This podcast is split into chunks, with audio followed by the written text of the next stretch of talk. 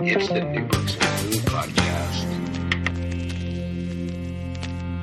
Hi, it's Alan Salkin of New Books in Food. Uh, this week, this episode, we're interviewing Laura Silver, the author of Knish in Search of the Jewish Soul Food.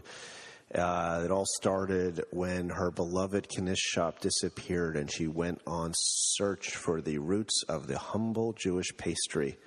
It also, like a lot of great food books, um, involves good food and memoir and family history and what the food means to her. And there's a little, um, a little song, a little dance, a little pie, a little seltzer in your eye.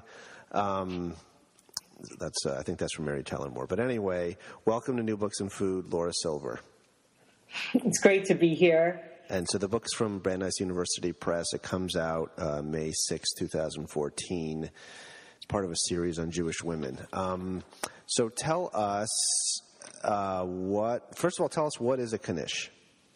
A knish, as you may or may not know, is a wrapped pastry. I like to think of it as a pillow of mashed potatoes surrounded by a skin of dough. Now, a knish can take a lot of forms and it can have a lot of fillings. It can be round or square. Knish can be oval. It can be filled with savory filling or sweet. The most popular knish is undeniably potato with onions, an onion strewn potato, mashed potato innard and the other, another other kinds are kasha, which is buckwheat. You can also have knishes with a sweet cheese. But beyond the specifications of the knish is what it really represents. And this pastry, like an empanada or a samosa, is a repository for filling, but it's also a repository for stories and memories. And, well, what are yours?